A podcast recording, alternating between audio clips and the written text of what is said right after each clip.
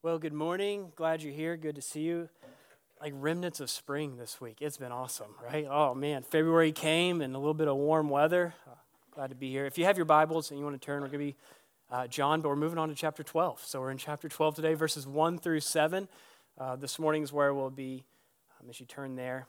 So this morning we're going to look at there's moving actually from we've had like back and forth like theological discourse, long extended, and usually follows something Jesus says or even something Jesus would do as a miracle or as a sign pointing.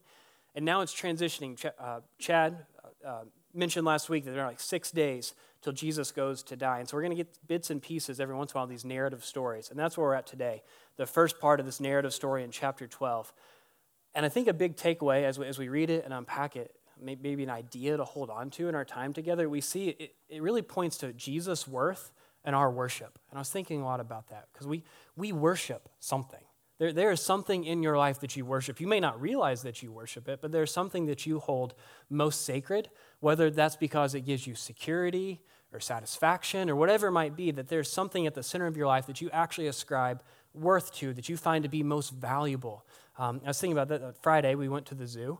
So we took the kids to the zoo, and uh, I was excited to, to introduce them to some of the animals at the zoo. They were a little underwhelmed at different times, to be honest. like, like, guys, let's go see the elephant. We want to see the. I'm building it up because it's the last, like, on the way, tracking through, and, and it doesn't help that all the gift shops, like you walk in, right, and there's just stuffed animals. They were way more preoccupied with coming back, maybe getting a stuffed animal, than seeing the actual animals that those stuffed animals are based on. And so we're there, and we're at the elephants and like okay is this the last one? We can maybe get a stuffed animal. And so we're getting ready to walk out and then all of a sudden there's a bunch of squirrels. And that was the most excited they got the whole time at the zoo. I mean we drove two hours to see lions and tigers and bears and elephants. And we could have stayed in our backyard at the oak trees and looked at the squirrels. And like no let's wait let's stay here and like let's watch the squirrels. And like only our children right? Like, like yeah we're from southern illinois. And so that was the best way of like introducing ourselves. But but that's us right? Like like there's so much that God has to offer in his character and who he is. And yet we like to just stare at and ponder and chase squirrels, right? We, we settle. And so we have, we have two people in this story who have spent three years with Jesus. And each of them have come to a particular belief of his worth. They have ascribed value in their life of what's most important. And so we're going to read and talk about Mary and Judas in these first seven verses of chapter 12, that they each demonstrate what they believe to be true of Jesus and true of what's valuable and of worth. And in the end, they show what they truly worship. And so, if you will, I'm just going to read the first three verses and we'll talk about it. It says, Six days before the Passover, Jesus therefore came to Bethany, where Lazarus was, whom Jesus had raised from the dead. So they gave a dinner for him there. Martha served, and Lazarus was one of those reclining with him at the table. Mary therefore took a pound of expensive ointment made from pure nard and anointed the feet of Jesus and wiped his hair with her feet. The house was filled with the fragrance of the perfume.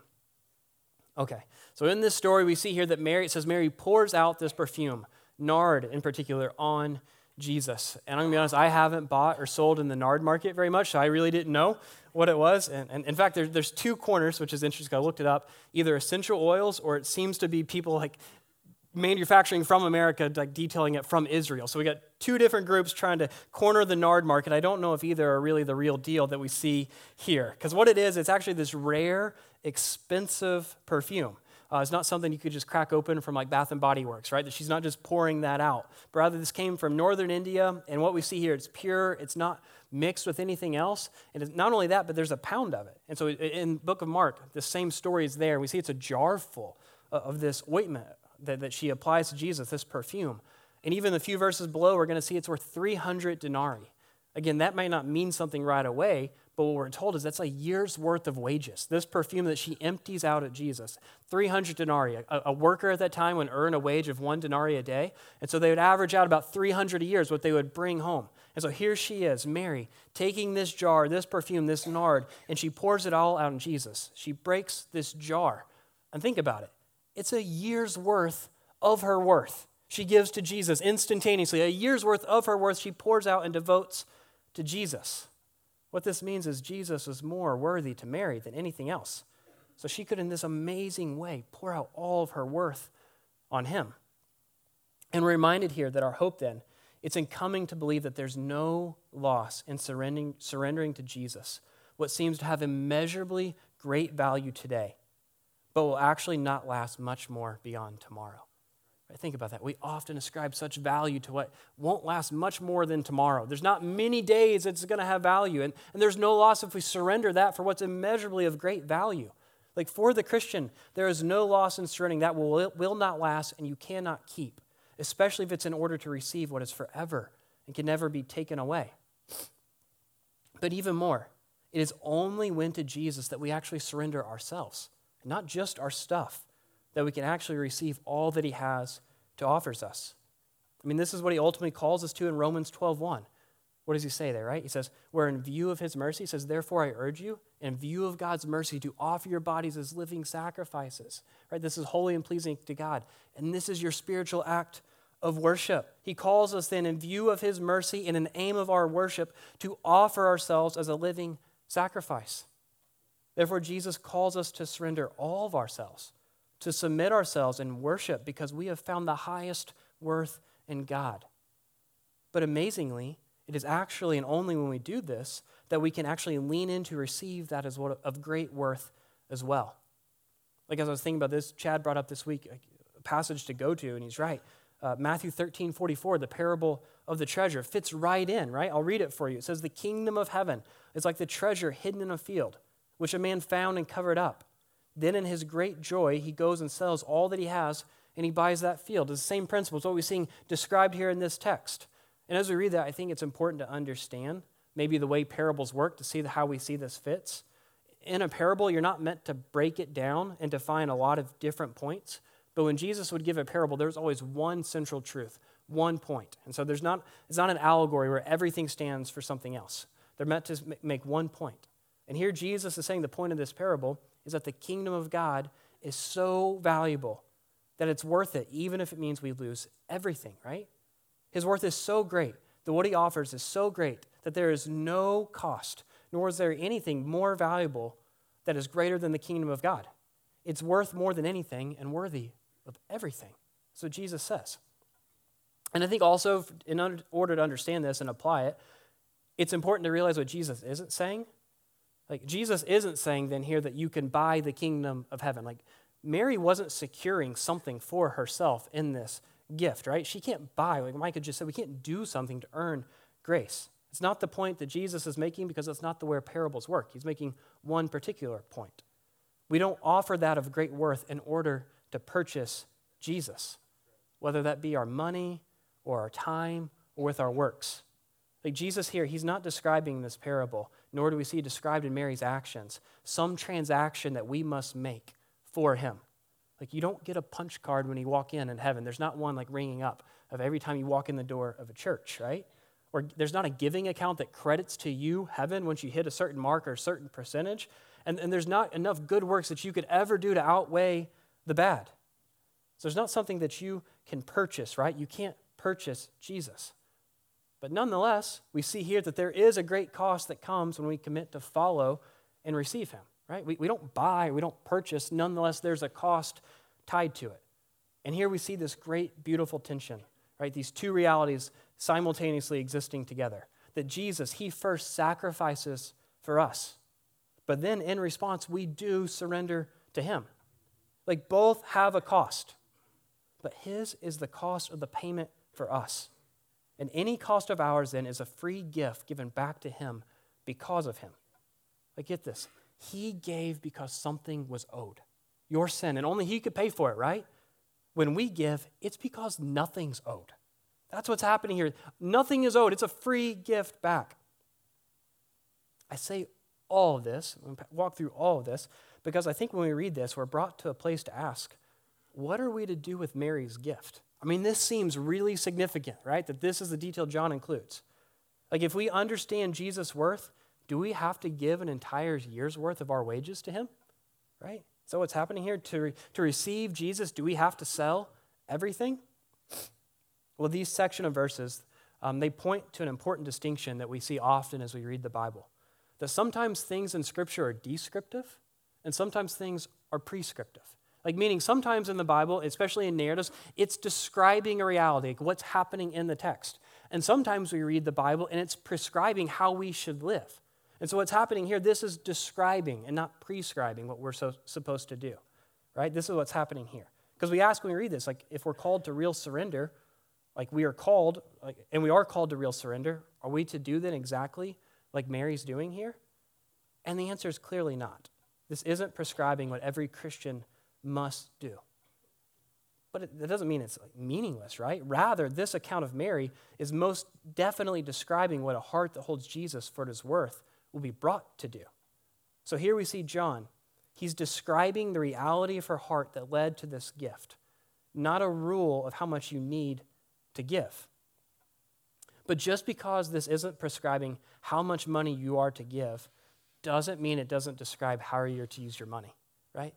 In this story, even though it's not, okay, we all have to give this same amount to be like Mary, doesn't mean there isn't something we can glean for ourselves as we are worshipers of Jesus as well with our gifts and with our money. Because John is describing what should be the state of our heart in relation to beholding Jesus' infinite worth. And because of that, we have to ask ourselves how do we give with a heart like Mary has here? Like, how are we to give? This is how she gives. How are we to give? And I think what's funny when we ask that question, how are we to give? What do we really mean by that often? What we really mean is, okay, how much, right? How much am I supposed to give? Like that, again, that's, that's what we think. Well, here's the thing the New Testament, it, it does not prescribe a frequency or a percentage or an amount that we're supposed to give. In, in the Old Testament, tithes are 10%. But in the New Testament, we're called to be faithful and generous givers. And so I think there's some wisdom in maybe seeing 10% of the floor of being faithful, and generous is on top of that. But as for the clear call in the New Testament, there is not a number. Rather, we're told that our giving should be cheerful and sacrificial and regular. So that's what we see here. But I found this this week, and maybe even more helpful was a quote from uh, C.S. Lewis in a book that Chad gave me. So I'm going to read it to you because I think as we, as we think through this, how should I give? I think this quote, I at least found it really helpful. It says, I'm afraid the only safe rule is to give more than we can spare. In other words, if our expenditure on comforts or luxuries or amusements is up to the standard common among those with the same income as our own, we're probably giving away too little. If our giving does not pinch or hamper us, I should say it's too small. There ought to be some things we should like to do or have but cannot do or have because our giving excludes them. I like that as a principle, right? It's not a number, but rather it reflects the heart that we see demonstrated here. And as I think about this, like I always want to be authentic and real. I love that that's a value here. So as I encountered this, like Chad gave me this book, and he said, like in the office, hey, I think this might be helpful. I know you talked about maybe uh, talking a little bit about giving. So he gives me this book on money, and it's a great book. I'd love for some of us to walk through it. Um, but he hands this to me like right after I'd picked up an order from Panda Express with points, I might add, right? Meaning I've been there for quite a while. And so if you're not a regular there, um, when you walk in uh, to the right, so I can help you out, you, there's a sign that says online order. You just walk right up, and normally you, I would just say, hey, uh, order for Caleb, and then go get it and bring it back. But this time, right before I got this book, um, instead of me saying, oh, order for Caleb, uh, um, someone walked to me and she said, oh, order for Caleb, right? And, and we both knew that she knew, right? Like I knew that she knew that I was Caleb because I'd been there enough, but we also knew that it made me feel a little bit better if she just pretended that was in doubt just a little bit, right? The interaction, she was saving me a little bit of shame. And so that happened. And then I get this book and I read this and I feel about this tall, right? I feel about this tall. I could not have had a quicker evidence or a more clear application to show realities in my life that could change or should change. I mean, right, this revealed clear margin in my life that I should be able to give away, areas where I have full capability to give. Like, it's not bad to go eat at Panda Express. It's probably bad to accumulate the amount of points that I did over that quick of time. Um, it's probably not good for my health either, right, to go there. Um, but yeah, I mean, potentially a problem that I was such a regular there. But nonetheless, here's the thing even if that's true, and that's a right observation in this case, even most interesting, obligation nor guilt can become my motivating factor to give. Right? Even in realizing this, if guilt or obligation what turns me, it won't last and it won't sustain and it's not right. Like we often rightly hear how generosity is a mark of those found in Christ, and it is. And we see it demonstrated here by Mary, who finds Jesus for what he's really worth. And yet, our motivation for what otherwise would be right application, it's often tied to guilt. Like, why do we give? because we feel like we have to. We need to. I need to make something right. But when we do this, we are actually shorting ourselves, we're shorting others, and we're shorting God. But even more so, what's happening is when we do this, we're actually inserting ourselves as chief accountant of the ledger of our sin. Like, stick with me here. Like, we, when we do this, we actually think we can do enough good, or in this case, give enough to not only forgive ourselves before God, but literally make enough payment on what we owe because of sin to where God actually now owes us, right? As if our payment on an infinite debt of sin could not only rid of it, we could get rid of it, but somehow I can give enough to where then God now owes me that I've earned something from him. And he's now got to, he has to give to me. That's often how we feel like we have to give. And this line of thinking stands in complete contrast to gospel informed giving. Like as Christians, we give from grace, not for it, right? We don't give from guilt. We give because guilt was taken from us. So, how are we supposed to give? We see it described how Mary gives. How do we give? Well, biblical generosity is not measured in what I must give, but rather what I can give. It's found, it's rooted in this received reward that we share in Christ's gift to us. And that we're then moved more and more to see extra and extra and extra margin in our life because we're participating with Jesus, right? Like generosity, it's the ever growing process of identifying this margin that instead of investing it in myself, I realize I can now invest it with God and His kingdom. And so I begin to participate in what God is doing in the world, right? Participating in His unfolding plan of redemption. I'm with Him. That's why we give. This means then that we can't just simply set or identify an amount or a percentage. And there's not some like objective spiritual sliding scale that I can help walk you through to say, okay, you make this much money, you've been a Christian this long, you've already given this much, here's how much you need to give. It doesn't exist in the Bible. We don't have that there. Rather, we realize our giving is an ongoing, growing component of our relationship and worship of Jesus. There is a joy found in giving when we come to know Him personally right? Or we come to know personally the joy that was set before Jesus that brought him to give himself on the cross. And when we come to know that, we begin to be moved from his grace, no longer bound in our thinking, how much does God want from me? And rather thinking, how much has God given me so that I can now give? It's real participation with him.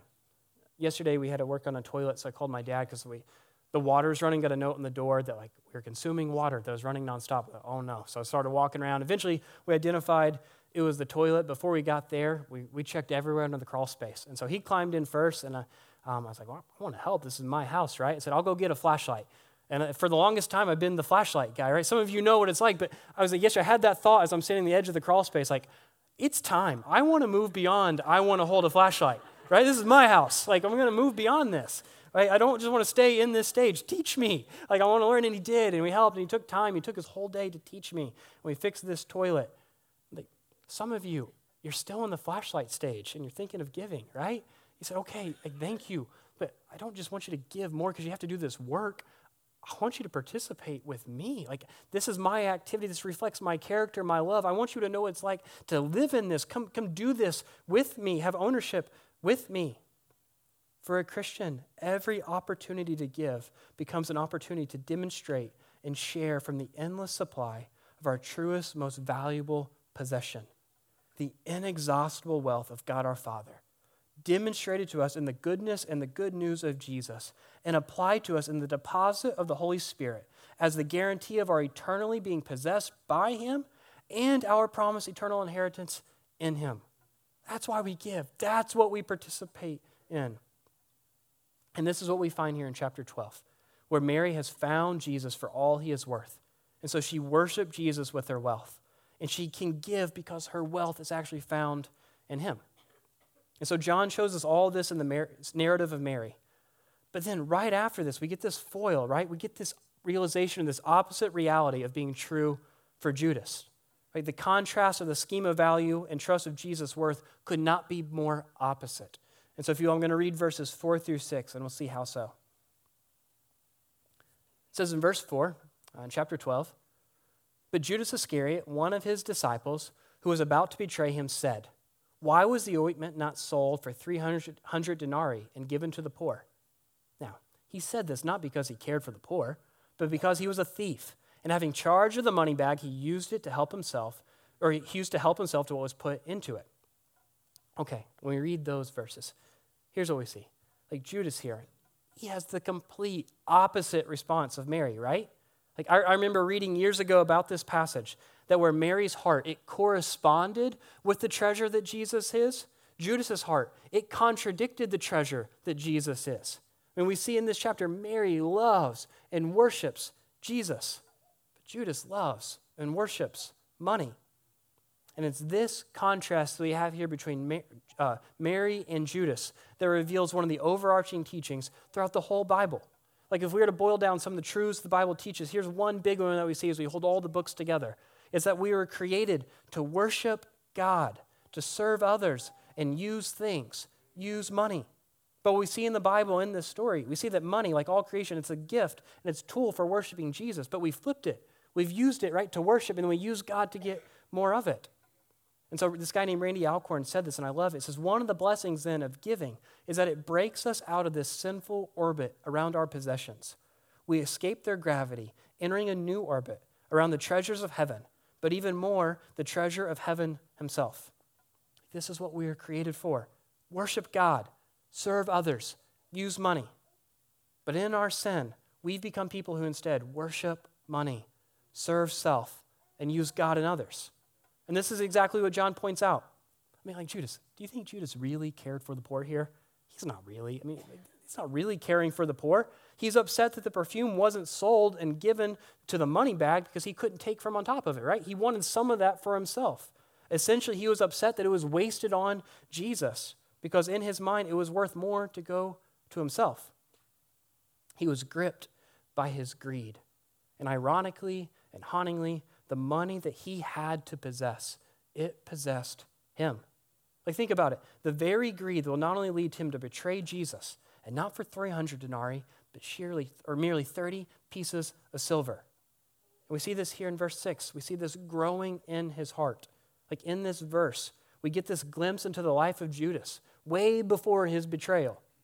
Like John's reference to Judas stealing reveals not what just is happening behind the scenes, but we also get to peek in and peer into what's happening in his heart for an extended period of time. I mean, he's been stealing for who knows how long. I mean, greed is continuing to take hold and take hold and take hold, an unrepentant sin. And it leads to this ultimate rejection of selling Jesus.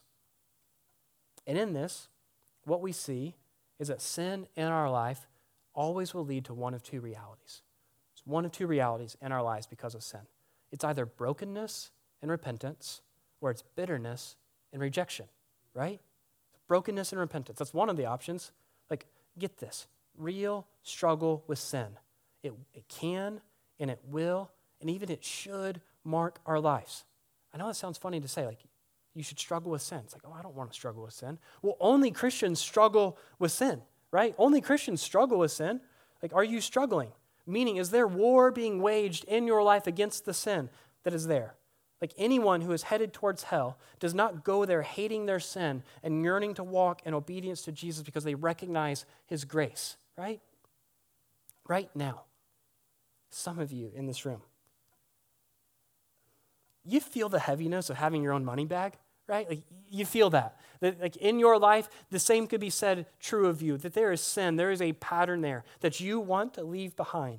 Like if this is you, please see that like Judas in this story, you also have Jesus offered to you to be with you. Like he had Jesus right here. He, he had Jesus and he could move forward in daily, ongoing repentance. That was an option for Judas brokenness and repentance. You have this offered to you today. Like, and I know this with confidence because you're here today. Right? This is mercy that you're here. If there is sin in your life and you're not rooted and found in Jesus, hidden in Him and His work on the cross for you, He has extended mercy in your life because you have not been struck down for your sin. And that mercy in your life do you have today so you can come to realize the grace He wants you to have. Take hold of it, right? Know it today. Be broken, confess your sin, repent of your sin, follow Jesus, receive this. Know what it's like. That's one reality. But the other is what we see Judas choose bitterness and rejection. So there's brokenness, there's repentance, but there's also bitterness and rejection. And in this, we see this downward spiral that is sin. Psalms 1, it says, it begins, the book of Psalms opens up with, Blessed is the man who. And when it starts, you, would think, when the psalmist starts, he's like, okay, man who does this or does that. But actually, blessed is the man, and the thing he opens up with isn't the action that he does, but what he doesn't do. And what he says is, Blessed is the man who walks not in the counsel of the wicked, nor stands in the way of sinners, nor sits in the seat of scoffers. And what the psalmist is pointing out is that sin left in our life, it will lead to our death. That there is this downward progression of sin that ultimately leads down to a grave and then to eternity and hell. That's what happens. Bitterness and rejection of Christ, this downward progression that we see exemplified in this text. The Bible teaches that sin, it is either killed in your life or it will kill you. At the very beginning, we see this in Genesis chapter 3. What, what does God tell Cain? He says, Cain, yeah, sin's crouching at your door. Sin's crouching there. Like that's a picture of an animal crouching outside the door, right? Like think about that. Yet when, when we hear this, for some reason we portray this or we, we interpret this as being like a stray cat, right, outside the door. Like a bit of annoying, it won't go away, it's pretty dirty. Um, but overall, it's not that big a deal, right? Eventually, it might move on to someone else's house. It's not really a problem. That's not what we see here. When, when, when I hear that, when I'm reminded that verse, I now think of a time we had in Baton Rouge. We have some, uh, a friend of ours who works with LSU football team, and so we went down to see them and to stay with them, and we're on this walk in their neighborhood, and we're walking around. Um, coach O, who's there at the time, his son was the tight ends coach, and he stopped Will, and he said, "Hey, Will, just gonna let you know." That there's about an eight foot alligator that uh, we saw spotted in the drainage pond that, that would run like in front of all their homes. All these kids, all these playgrounds just there. And I thought, okay, we're going to send our families indoors. We're going to lock all the doors. All the men are going to come out, and we're not going anywhere until this alligator is strung up in a tree, right? This is what's happening. Like we're going to protect all the women and children, and we're going, we're going hunting. This is what we do here in Baton Rouge.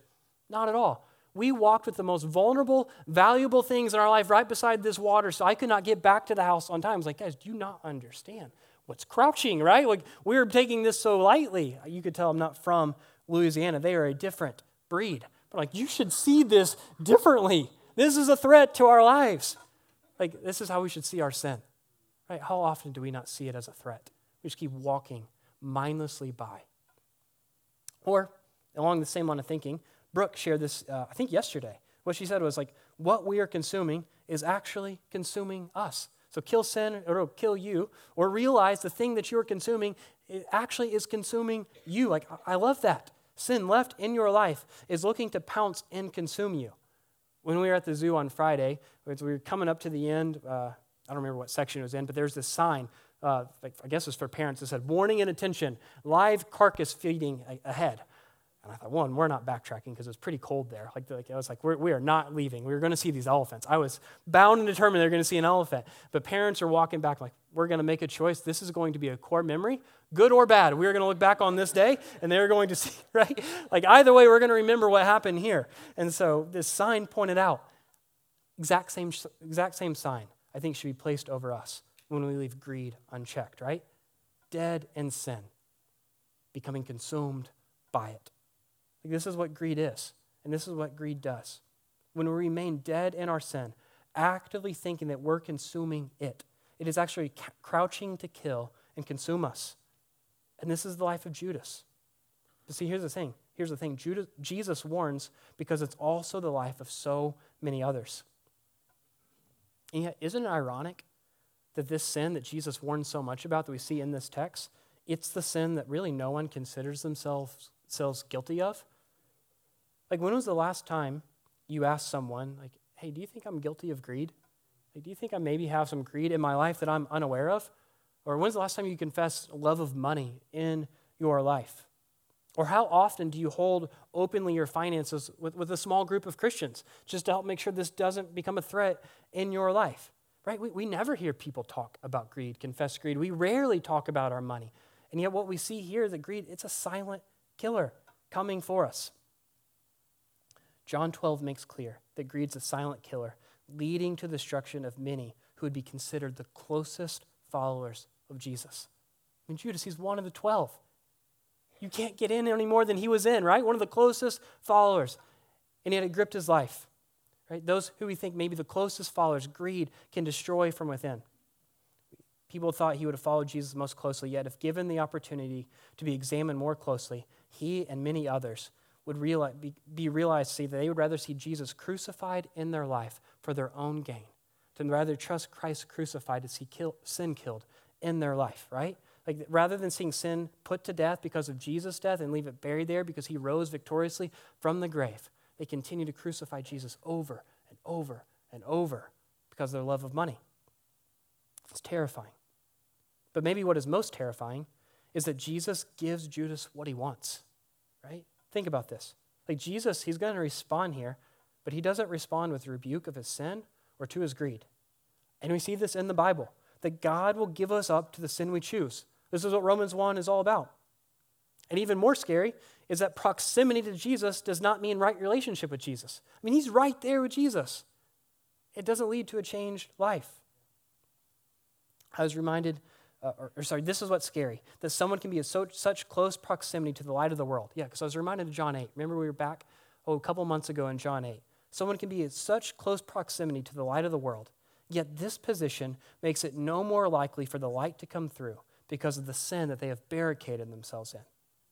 We ignorantly and sinfully trust that something other than God will either be our ultimate security or satisfaction, that we enclose ourselves with it. Yet it then becomes the prison cell and eventually the tomb, which rightly holds us in our rejection of God's offer of free grace. Like, hear this Jesus will either give you his grace or he'll give you over to this. He'll give you over to your greed. Verse 7 so Jesus does respond. And here's what he says Verse 7 Jesus said, Leave her alone so that she may keep it for the day of my burial. For the poor you will always have with me, but you do not always have me. Okay, what do we do with that, right? Like, not always have me, but always have the poor. What, what, what is Jesus saying? It's a bit of a weird thing to say here. Like, why does he say this? Okay, here's the thing Jesus, he's actually differentiating not this quantitative distinction, meaning on what to give or when to give, but rather he's pointing out to a qualitative distinction. Meaning he's not just saying, okay, on your calendar, give this much then, and here's how to separate these two realities. Rather, he's saying, no, no, no. First, you have to come to me. I'm doing a new thing. This has to become your starting point. He's pointing both to wisdom and warning needed to heed in a heart that is pointed to the poor, but is not yet first gravitated around Jesus and what he came to do. Like, remember here, Chad said he's six days away from dying. So he's saying, yes, give. He's not saying don't give, but he's saying before you give, and as good as, as giving would be in your life, you first need to be changed by what I've come to give to you and my sacrifice for you. You have to start here first. So Jesus, he, he's not saying, hey, hey, hey, wait, this is my last week. Like, come on now. Like, you got all kinds of time. Right now, be about me. Right? He's, he's not being that person, right? Like, maybe you know like that grown adult. It's like their birthday, and it's like they, they make everything about their birthday that day. It's like, hey, this is when you were 12. Like, I got it, right? But like, come on now. Like, one of Chad's favorite sayings is, don't be that guy. Sometimes like, hey, maybe don't be that guy. Jesus, he's not being that guy. He's not doing this. He says this because he's pointing out a necessary reality to living and loving the way we are intended to live and love. And he's pointing out that Mary has chosen more wisely than she even realizes. Because the worship with her wealth was given to anoint Jesus for his coming sacrificial death. So Jesus is saying this is the direction from which we first have to be moved. Like our starting point in everything, even our giving, is first with what Jesus came to do for us, his giving for us. Like, in other words, we are to be moved towards others sacrificially. We are. But this only happens rightly in our life by first being moved by Jesus' sacrifice for us to truly love others, to really be godly givers to others, we first have to be moved by Jesus' love, his giving for us. Otherwise, guys, we'll flip it and we'll give from our works for his love, for his favor. Jesus is, in essence, saying, if you start with first surrendering to the gift of my sacrifice for you, you'll be changed by my generosity. You will then have the poor, but you'll be moved to give from the generosity of Christ to you. You'll give more, right? Again, not just quantitatively, but qualitatively. Like Jesus' death and his resurrection will give us a new heart, not just better actions, we'll be a new person found in him.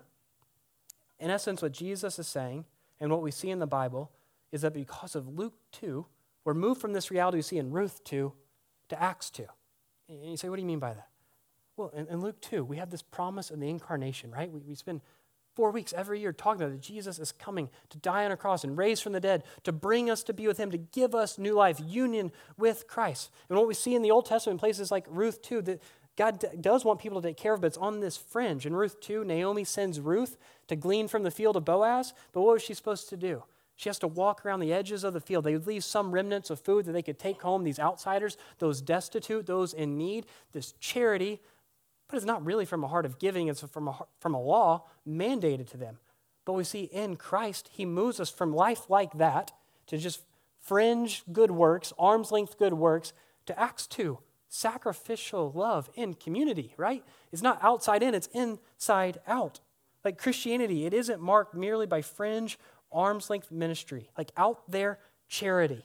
But rather, Christianity, what Jesus offers for us, what he came to do, it creates complete arms linked with one another community. Like, think about this. Like, because of Christ, people don't have to stand on the outskirts of the camp as destitute onlookers and outsiders. But the aim of all ministry is for people to be brought in, to be in, right? Come into Christ first. That's the door, and then you're in. Jesus, he levels us all equally as sinners, dependent and in need, and he equally elevates us all in the promise of our eternal inheritance. Therefore, we don't just give some to the poor out there. That's not how ministry works as Christians. Ultimately, give our whole lives to love our now brothers and sisters in Christ in here. That's the end goal, this community. And this speaks to the way that we want to do ministry as a church. We don't want to have arm's length ministry for those people right? There's not those people. There are only two groups of people those who are found in Christ and those we hope will be, right? So we give with the aim of becoming brothers and sisters in Christ. And those in this room, there's not a distinction of haves and have nots. Brothers and sisters leveled at the cross in their sin and elevated because of Christ's inheritance for them. We give with all assurance.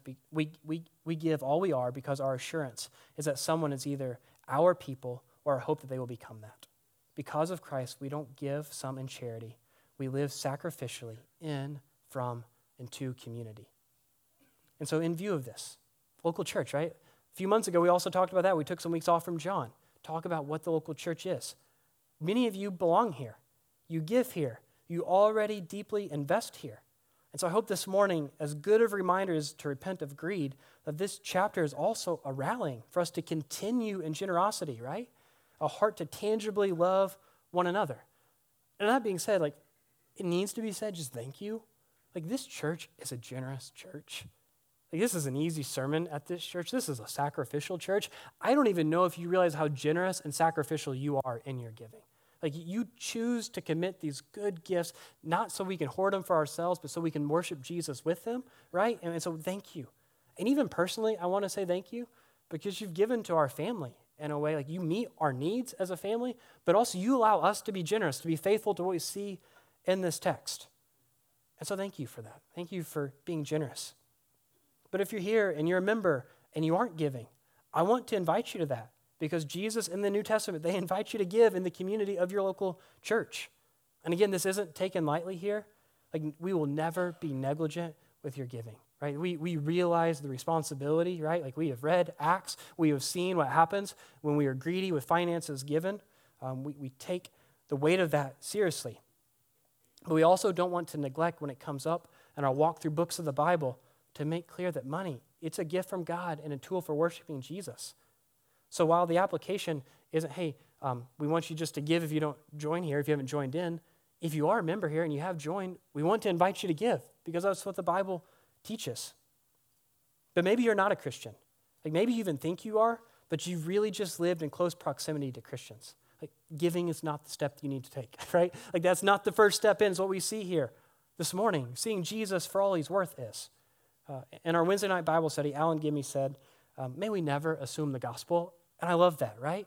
Like, may, even in this text, we don't want to assume the gospel from it. We want to see it clearly in this text. And so, as we move towards a time of response, I want to make sure that we see it here.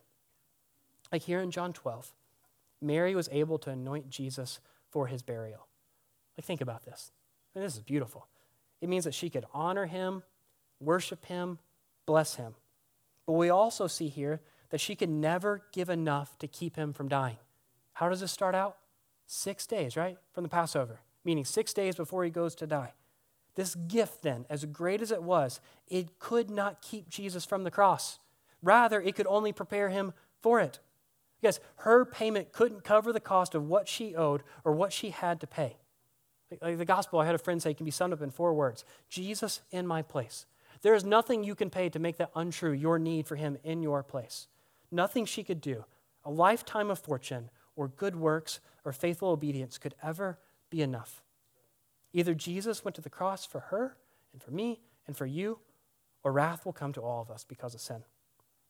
And so here Jesus is, about to die for her because she has sinned against him. Like this is, he's dying her death. She deserves this death, and yet he's going to it for her.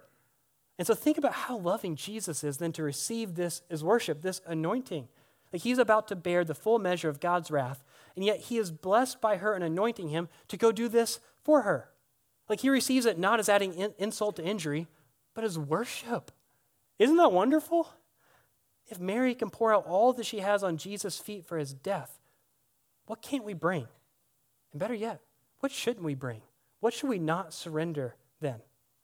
So, as we move time, towards the time of response, do you realize we are to bring everything to the feet of Jesus?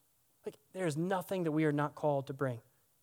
Like Mary, we can bring, we can and are called to bring our best, our gifts. Like, think about this. We can surrender all that we have to Him because it's better laid at His feet than gripped in our hands. Do you realize that? the things that you hold most valuable, it is better laid at his feet than you holding on tightly to it. He won't waste anything that you give to him. So, is there something that you need to surrender to Jesus?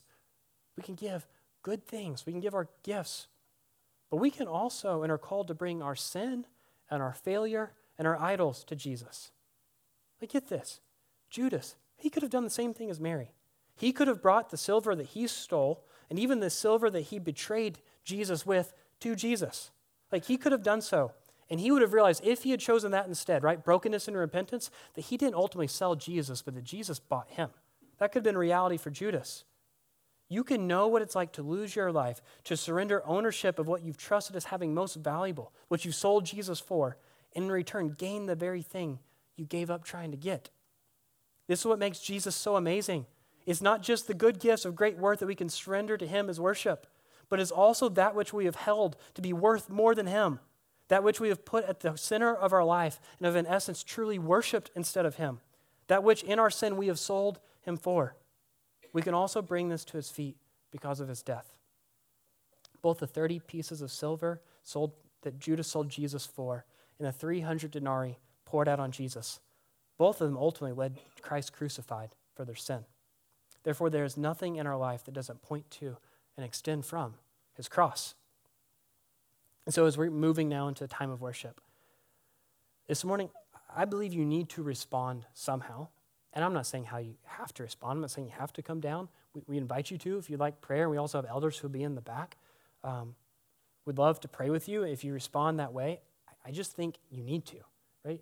There, there's something in this room, and maybe you're already responding. Maybe it's ongoing that you've realized this and this has been playing out in your life repentance, call, something you need to surrender Jesus, this gift that you need to give, or maybe it's an idol or a sin, and this ongoing. Continue that response then.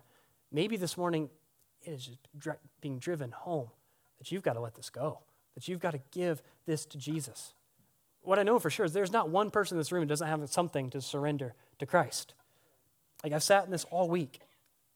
I just don't think there's a neutral, removed response. I don't think there's any way we can be passive in our response to what we encounter in this story of Jesus. Like there is something this morning for you to bring to Jesus and to receive from Jesus. And I want to invite you to do so. So I'm going to pray, but my prayer for you is that you will do this, that you will see him for what he's worth and you will worship accordingly. Father, we thank you for your word. God, thank you for what you teach us. God, we get these stories. God, we have this whole book that we can interpret it with. God, we're not left to wonder what you want us to do, but you've told us clearly what you've done for us. And ultimately, this Bible, God, is a story of what you've come to do for us, not what we must do for you. And God, every day I forget it. Every day I make about what I must do, God. Or worse, God, I, I turn away and think what I must have instead of you because I'll be more satisfied. God, will you continue to hold our hearts? May we be a people, God, gripped by you. May what be true of this church is that we are not gripped of the world, but God, we are gripped by the one who made the world.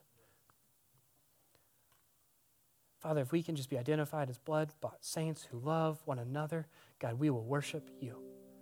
And God, we want to go above and beyond that thing. We want to give back to you because you have given more to us than we could ever realize, God. God, will you please change hearts in this room? God, those who do not know you, would you draw them to you, Jesus? You are real. God, Jesus, you, you risen bodily from the dead. You are really seated on the throne. This isn't some philosophy that we ascribe to for a better life. God, you are life, and you promise us life. Jesus, may we trust in you. Praise in Jesus' name. Amen.